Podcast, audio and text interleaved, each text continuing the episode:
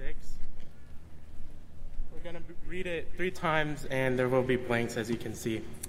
Um, Jesus answered, I am the way and the truth and the life. No one comes to the Father except through me. Second time. Jesus answered, I am the way and the truth and the life. No one comes to, to the Father except through me. Last time.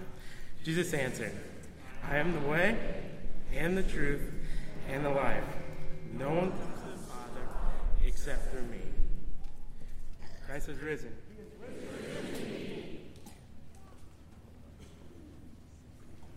Last fall, we started uh, doing a memory verse every week. Every week, we were going to instill scripture on our hearts. And this one was set a couple months ago, knowing that today is Easter. But Jesus dry, died for the very truth that is that scripture. Amen? Amen? He is the truth and the way and the life. And his death and his resurrection depict that exactly. So, bathing ourselves in this scripture, in these scriptures, in these words that God gave to us thousands of years ago, the, the words that developed from a plan that was since the beginning of time. This plan, today, this very day that we celebrate, was the plan since creation began, since God knew He wanted to create us. He knew that He would have to rescue us if He, if he wanted us with Him for eternity which he did, which is why he sent his son and why we are here today, celebrating this very day, screaming and worshiping the God who sent his son to die for us because he loved us that much. Amen?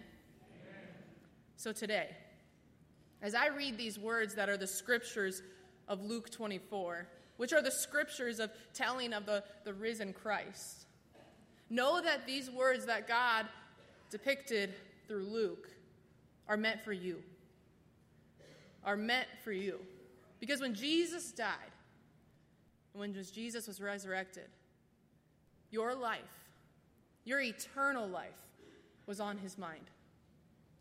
Even though you weren't even a glimmer in your mom's eye, even your mom wasn't a glimmer in her mom's eye yet, and so on, Jesus was thinking of you and whispering your name and triumphantly yelling your name when he was risen because he did it for you. So, the scripture today, hear these words because they're God's words meant for you this morning. Luke 24 says, On the first day of the week, very early in the morning, the woman took the spices they had prepared and went to the tomb. They found the stone rolled away from the tomb. But when they entered, they did not find the body of the Lord Jesus. While they were wondering about this, suddenly two men in clothes that gleamed like lightning stood before them. In their fright, the woman bowed down with their faces to the ground, but the men said to them, Hear this. Why do you look for the living among the dead? He is not here, he is risen. Remember how he told you while he was still with you in Galilee the Son of Man must be delivered over to the hand of sinners, be crucified, and on the third day be raised again. Then they remembered his words. When they came back from the tomb, they told all these things to the eleven and to the others. It was Mary Magdalene, Joanna, Mary, mother of James, and the others with whom told this to the apostles. But they did not believe the women because their words seemed to them like nonsense. Like nonsense. Peter, Peter, however, got up and ran to the tomb. Bending over, he saw the strips of linen lying by themselves, and he went away, wondering to himself what had happened. These are the words for you this morning. These are the words that were meant for you. And the funny thing is, we have hindsight. We're not Peter. We don't wonder what happened because we know what happened. He is risen. Let us join our hearts in prayer so we can prepare the words, prepare for the words that are going to be spoken to us that are the gospel. God, this morning, as we come to this place, as we all came to this place, there's a full room of your children in this place. Everybody in this room has come for a different reason. Whatever that reason is, you know that reason because that reason is on their hearts. But God, you came to this room for one reason. You are here for one reason and one reason alone to shout from the earth, from the rooftops, that your son is risen. He is risen indeed, and he died and it was resurrected so all of us could have life. So all of us could run from death and could have life with you, with our Creator, with the God that loves us so much. God, we know what happens. We heard the story. We just heard the story now of what happened to your son, how death could not hold him. The tomb could not hold him. He is out of the tomb. He is risen. And God, it was all for us. He died for us. He bore our sins so we didn't have to carry that heavy weight anymore. The weight that weighs us down, that drags us. Jesus lifted it, it's gone. So, as we hear these words this morning, the words of the gospel, the words of triumph, let it change us. Let it transform us. Let us relish in the gospel this morning that Pastor Mike has prepared. That you, the words that you are going to speak through him because you are ready to speak to your people. And we're, re- we're ready to hear you. We're waiting. Take this room, Jesus. It's yours. In your name we pray. Amen.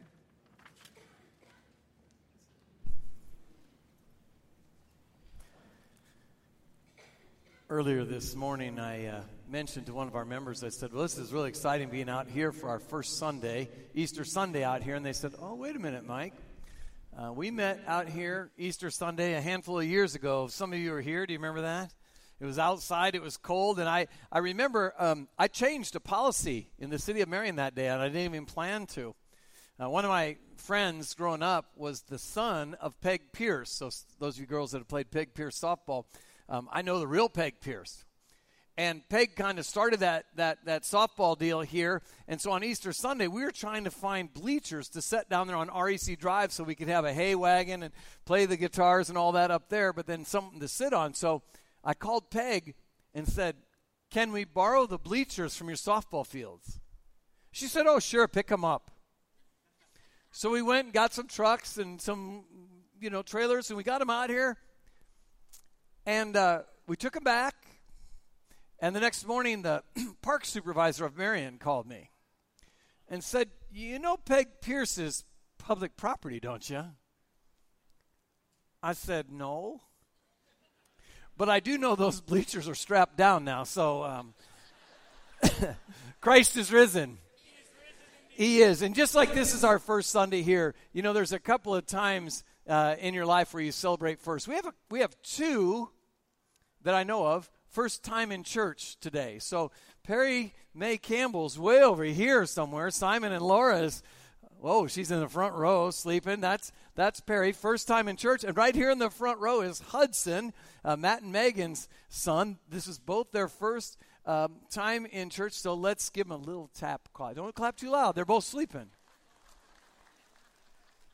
Proof that you can sleep before Pastor Mike talks. I appreciate that. We have a lot of things going on in Marion Methodist. I encourage you to go to the website, um, find those out. Uh, we've been running the, the slides and whatnot beforehand. Not going to spend any time in announcements except this this morning. Uh, this one thing I want to share with you freedom is coming, it's on the way. And I want to tell you that freedom at Marion Methodist is going to be huge. We believe freedom can be the biggest witness that Marion Methodist has made to our community in many years. We believe that freedom can be the biggest help physical, real help that Marion Methodist has offered to Marion in many years. We believe that freedom can be the biggest relationship building in families, outside of families, initiative that Marion Methodist has offered in many years. It's huge, it's big, and it's going to be unleashed in just a few months' time. Groups are already meeting to plan it. I want you to look for official announcements of freedom. It's coming soon. That's all they'll let me say right now. But pay attention to that word freedom. Let's go right to the Easter sermon. Christ is risen. Indeed, he has. Here's an interesting thing Easter starts in a cemetery. Easter starts in a cemetery. You know, cemeteries have important roles in our lives. Historically, they connect us to the legacy of our family or of our community. When I first moved to Marion back in the 2000s, the Swamp Fox Festival had this practice, which I thought was fantastic. In the afternoon of Saturday, after the parade and all, everybody had eaten all their candy and all that kind of stuff, you could go to Oakshade Cemetery in Marion, and there would be men like my brother Mark and Bill Thomas and some others that had takenly, actually taken on the character of one of Marion Methodist's founding mothers or daughters or, or, or, or, sons. And, and they had they, they would literally put on the clothes from that generation and talk to the groups and you know in incremental times as if they were that person and kind of tell about Marion back in those days. We did that all in the cemetery because it seemed like the logical place to go to understand Marion's legacy and history. And, and that's what cemeteries do. They connect us to the human story that preceded us. A number of years ago, uh, Teresa and, and, and myself and the girls went on a Memorial Day trip. We started way up northwest Iowa in a place outside of Fostoria, Iowa, which you don't know where it's at unless you mean to be there. And there outside of Fostoria is, is where my dad's people are buried. My grandmother, my grandfather, a lot of aunts and uncles in a little country cemetery found on, only on a gravel road. And after leaving Fostoria, we went back and we just got to Albert City following the Memorial Day service. So the, the flags were all over the cemetery there. And we just took a moment and, and, and we just stood and, and kind of drunk in, drank in some of our history as we stood at my, my, my maternal grandfather's and his son's grave. And then we moved down to Storm Lake, Iowa on our way back. And we stopped at, at the Storm Lake Cemetery, and on the very edge, there's this small pink tombstone of a woman I never met, my, my mother's mother, who died when she was just in her 30s. This pink granite stone with her name on it. And, and, and we just remembered. We remember our legacy. When we go to cemeteries, we remind ourselves that we're connected to the people in front of us and we'll be connected to the people behind us. Cemeteries are a place, they're, they're tangible settings where we can be with our memories and give thanks to life. I want to show you a couple things. Look at Grant's tomb. It was one of the jokes growing up. Who's buried in Grant's tomb? Anybody know? Yeah, there you go. Not, don't make it hard. Yeah, it's it's Ulysses Grant. But if but if you want to go and and drink in some history there, the legacy of the man who led our armed forces in the battle against slavery in the in the Civil War. You, you can go to Grant's uh, tomb, that big mausoleum there. Let, let, me show you another picture. This is a, the grave of Charlemagne. Some of you history people, you know, know about Western Europe, how Charlemagne, or known as Charles the Great as well, his his uh, casket pure gold but if, if you're a history buff and you want to, to go and, and, and kind of be reminded of what pre- preceded you and, and give a, a look at what might come behind you, there's this. Now, let me show you the biggest grave in, in the world. Show, show me the Taj Mahal. Did you know that was a grave? Did, did you? I, I didn't know that, but that was, that was, I was able to find this in my research. Now, let me ask you this. If you knew it was a grave, whose grave is it? That's that's right. It's the wife of the guy that built it. His what's that? Correct. Correct. So her name was Mumtaz Mahal. And she died while they were building this, which was supposed to be their house. I think it was Raymond back there. It's dark back there. But he wasn't just she wasn't just the wife of the Shah, she was the favorite wife of the Shah. And that's good because I'm married to my favorite wife right now, too. So that's awesome. So, so this was to the favorite wife, but it's a place, and some of you have gone to India. Uh, many of you have probably been to where Grant's tomb is, but I know a lot of you have been to the tomb of the king, Elvis Presley, right? If we wanted to drive down to Memphis, Tennessee, and you were all in there, that's the graveside of the king. All those people have graves. Every single one of them. All of them. No matter how famous they were, No matter how broad their appeal and impact was, they all have graves. So here's the question that we come to Easter Sunday Why do we not have a grave site commemorating the most important person in history, Jesus Christ? Easter starts in a cemetery, but it doesn't end there. Let me show you a picture of the Church of the Holy Sepulchre. If you're traveling to Israel with me, or if you just have been to Israel, you know that in the holy city of Jerusalem, within that 320 acres that's the holy city of Jerusalem, there is a church called the Church of the Holy Sepulchre. And inside that church is a cave built with a chapel built around it that is believed to be one of the places, listen, one of the places, in this case, the Eastern Orthodox Church believes this is the place where Jesus of Nazareth was laid to rest with jo- when Joseph of Arimathea took him there. But now let me show you a picture of the garden tomb. Because this is a picture of the garden tomb that's outside the walled city of Jerusalem, about 100 yards from the hill called Golgotha. And it's there that the Western church believes that Jesus of Nazareth was laid after Joseph of Arimathea put him in the grave. But here's the thing when we ask the question, why don't we have a tombstone for Jesus? Why can't we pinpoint the grave where Jesus was, was laid? Here's the truth on Sunday, there was nobody there. Christ is risen. Indeed, he has. There, there, there need no be a gravestone marker for Christ. The gravestone was absolutely, and the gravesite itself was absolutely unimportant to first generation Christians. They didn't care where it was, it didn't matter to them. They didn't ever go there and wave flags. They didn't have parades that ended at the gravesite of Christ because Jesus wasn't there. There's no draw in history, there's no legacy to be met at the grave. In fact, when they met the angels there, if you listen to what Kelsey was saying, the angels shooed them away. Say, go away from here. What are you doing here?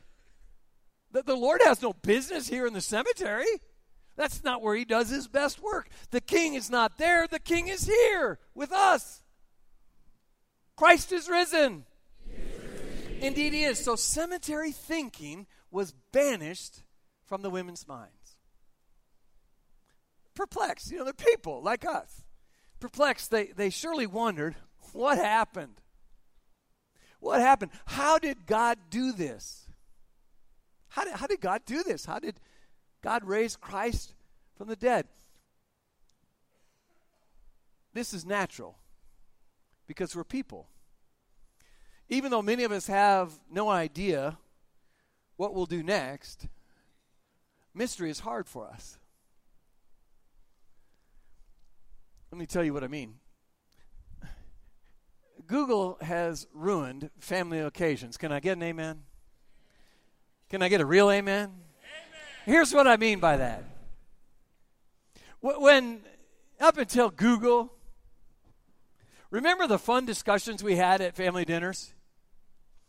You know, you might be around the grill this afternoon like we're going to be, and and you might start talking about something, and somebody might say something about France, and then we'll turn our attention to New York City and the Statue of Liberty. And, and you know, we used to be able to, around the lawn chair say, hey, when did the Statue of Liberty open in New York City? And somebody could say 2002, somebody could say 1886, somebody could say 1796, and you'd have a really good argument and kind of fun going on because we're all thinking about the same thing. But here's what will happen if we do that this afternoon. Either We'll start talking about the Statue of Liberty and we'll say, when was that thing open? And my nephew Dan's going to go, 1886. The end of the family discussion, right? Or, or maybe, you know, you're having a family discussion and you say, you know, who was the president that said we were going to boycott the Olympics? And you know, back in the day, we somebody might say Ford or Reagan or Carter. But Google's going to say Jimmy Carter. We don't like mystery perplexes us, it confuses us, and at the same time, it frustrates us, it draws us. It draws us to investigate. In 17, 1722, Easter Island was discovered on Easter Sunday. That's why it's called Easter Island and it's been a constant source of unanswered mystery. A lot of you as have, have watched, uh, you know, documentaries on the History Channel or Smithsonian or something like that, all about Easter Island. What's the deal with Easter Island? What, what's going on out there? And many now have figured out why these statues were made and, and what their purpose was. But what nobody can figure out is why all the people left. Why, why did all the people leave in, in the midst of that?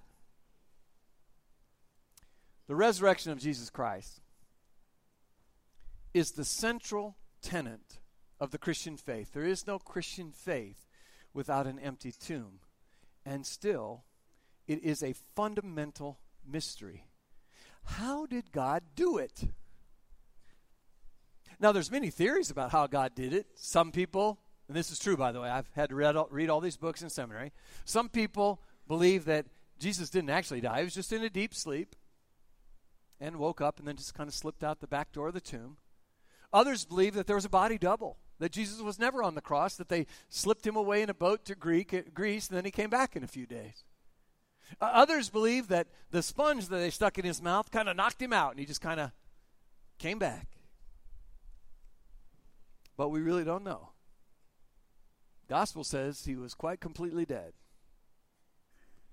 The truth that the Sunday morning Easter congregation must grapple with, and we'll never know the answer, is how. How did God do this? Because God in, in the scriptures offers no clarity about this matter. The Gospels simply acknowledge this, the truth and tenet of our faith Christ is risen. He is risen indeed. So the gospel assumes the how is God. You want an answer? How did God do it? Well, God's God. So he did it. Don't try to unpack God. We know that's the default of Scripture. But what we need to understand is not the how, we need to understand the why. Why is Jesus resurrected? And that's where we're going this morning. Why did Christ rise from the dead? Christ rose so that we might know that He's God. He, he rose so that we might know God. He's the king of the natural world. He created it, you know. He put it all together, set it free, and therefore it's at his command, and he can reverse it if he wants to. If you look at Romans chapter 1, it says this The Holy Spirit proved that Jesus is the powerful Son of God because he was raised from the dead. He overrides nature's default. What is nature's default? A person or an animal lives, dies, stays dead. All of my beloved dogs have lived, died, and I don't look for Pugger, Sam, or Blackie. They've stayed dead. And that is the case that was true of human beings, too. But Jesus overrides that. He overrides the, the law of nature so that we might know that He is God. So that we might know He, he is God. Christ is risen. He is risen. And, secondly, Christ rose from the dead to take your tomb from you. Listen to me. Christ rose from the dead to take your tomb from you. Humanity's foe, human death, is undefeated against the course of history. It was undefeated up till the moment of an empty tomb. Up till that moment, death was undefeated, and in this moment, it must be vanquished and it must be witnessed, which is why over 500 people witnessed with their own eyes Jesus of Nazareth dead come back to life. Importantly, and I want you to hear this because this is why I came by this morning. The Lord also takes the tomb that kills you, that kills you in ways beyond the physical, and replaces it with hope. I'm going to repeat that because it's not on the screen. The Lord also takes the tomb that kills you in ways beyond the physical and replaces it with hope. That is why in Luke 24, the angels say to the women, Why do you look for the living among the dead? Why are you here looking for him who is not here? Yes, the angels say the darkness of this world did take possession and crucified our king. Yes, it did. But he is not here. And because of his absence in this tomb, your tomb means nothing. Because of his absence here, your tomb doesn't mean a thing. He is not here because he is alive. Christ is risen. He is risen indeed. And what the women find empty fills our lives. Isn't that odd? that that which is empty fills our lives. You see, tombs are not always physical places. Those of us that are living know that. Sometimes a tomb is that which we feel is killing us physically, spiritually, emotionally. Martin Luther King, in the height of his movement, Easter 1957, in a moment of pretty deep darkness in Easter, as a matter of fact, he said this Is life doomed to futility and frustration? Does the despair in our hearts telling us to yell out, I can't take it, win? Oh my. Aren't there some among us, maybe you, who have saying, I don't know if I can take this anymore. This week, I know some of you are able to be there, some of you can't. Sometimes we have these morning services. They're too late for some, too early for others. But we had these testimonies Monday through Friday at 7 a.m. And here was the overriding theme that was persistent and consistent. In the human life, we are struggling. And many of us are struggling now. Christians struggle. I, I said long time ago there's three phases of life hard, very hard, extremely hard. And what I found out from my congregation is what I've known for a long, long time is that many Christians struggle. It's okay.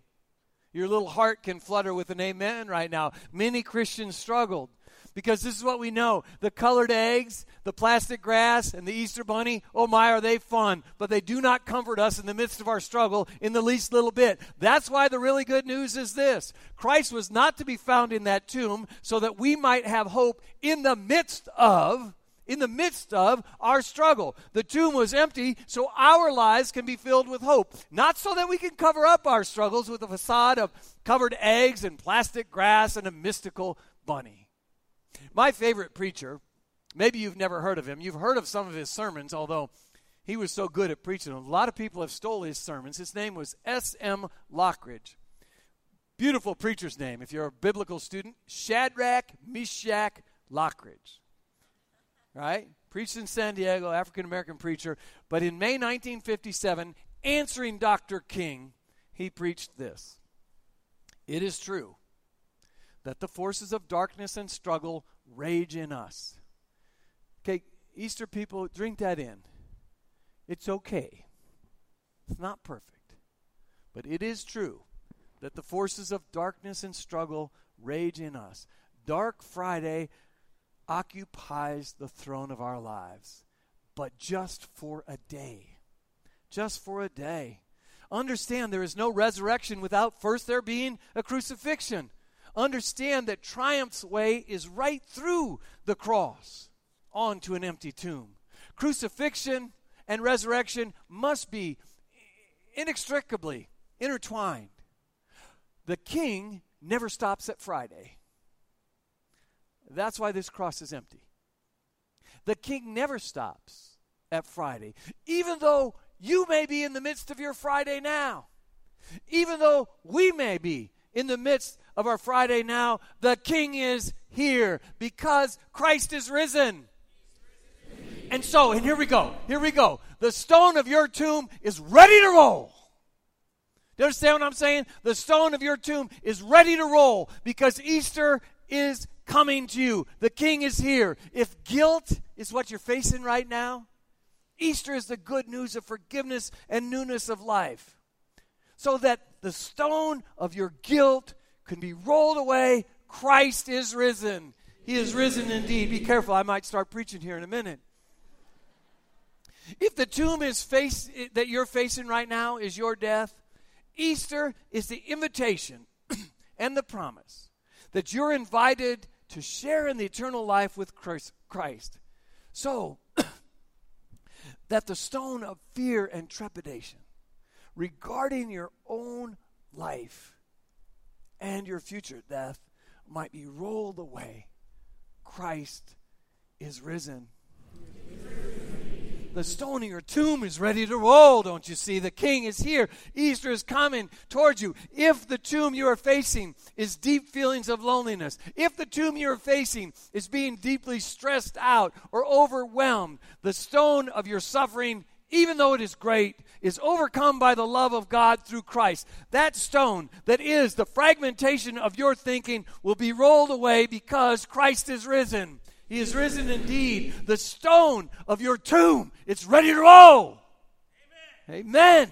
Because the king is here in the midst of our disillusionment, in the midst of our malaise, in the midst of our addictions to, to drugs or drinking or, or, or porn or gambling or whatever, in our, in our afflictions of every kind physical, mental, social in the reality in which we live, in the reality of our struggle, that is where we are to see Christ is risen.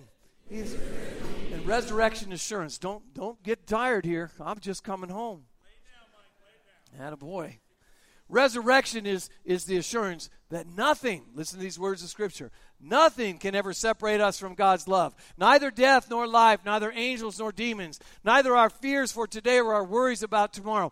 Not even the powers of hell can separate us from God's love. No power in the sky above or the earth below. Indeed, nothing in all of creation will ever be able to separate us from the love of God that is ours in Christ Jesus our Lord. To everything that's killing you, everything everything that's killing us that appears to be a to- tomb, that, that stone is feeling like it's rolling closed. Everything that's given up, that's calling us to giving up, we can see, say, no way, because we can see the hand of God reaching behind it to roll the stone away. Because it's Easter. to roll away the stone of your tomb Christ is risen. He is risen indeed. So we can stare right at it. Whatever our it is, we can stare at it, right at it and not flinch because it cannot overtake us. It cannot rip us away for Christ, from Christ. It cannot rip us away from the King because the King is here. Our physical, emotional, and spiritual death has been swallowed up in victory. We can cry out like Paul did, O death, where is thy victory? O death, where is thy sting? And the answer Jesus gives us is gone. Completely gone. That's why I can, as your pastor, as your friend, stand with joy in my heart and certainty in my soul and say, Happy Easter. The stone of the grave of your tomb, the stone of the tomb of your life has been rolled away. And so for me and for you, Christ is risen. Oh God, we thank you for rolling away the tomb of our lives. We thank you for all that you've given us. Lord, whatever it is that we face, you push that tomb stone away from us. Lord, we don't need to be stuck in, in cemetery thinking because you have no need for cemeteries. We need them, Lord, to go and see where we've been and where we're going, but you don't need them at all because every one of us is granted resurrection power so that when that moment comes, when our heart beats the last, when, when our breath comes in and out for the last time, you raise us straight up to be with you. Lord, you come to us even when we're in the midst of difficulties, whether it be depression or stress or affliction of life, and you rolling away the stone of our life. You call to us. The resurrection power is here because you, the King, are right there by us, and you don't fear a thing, and neither should we. It's for that, Lord that you come back. That which was dead, dead, dead has come alive, alive, alive, so that we might have hope in the midst of it all. Thank you, Jesus, and amen.